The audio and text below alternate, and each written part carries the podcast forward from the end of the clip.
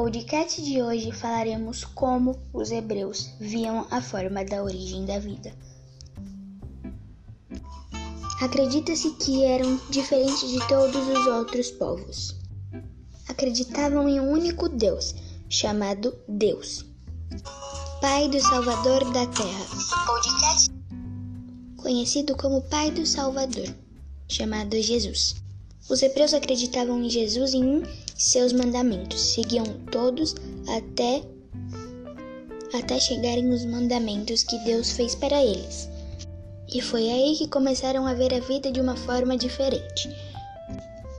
Até que os mandamentos chegaram e encontraram e decidiram como veriam a origem da vida.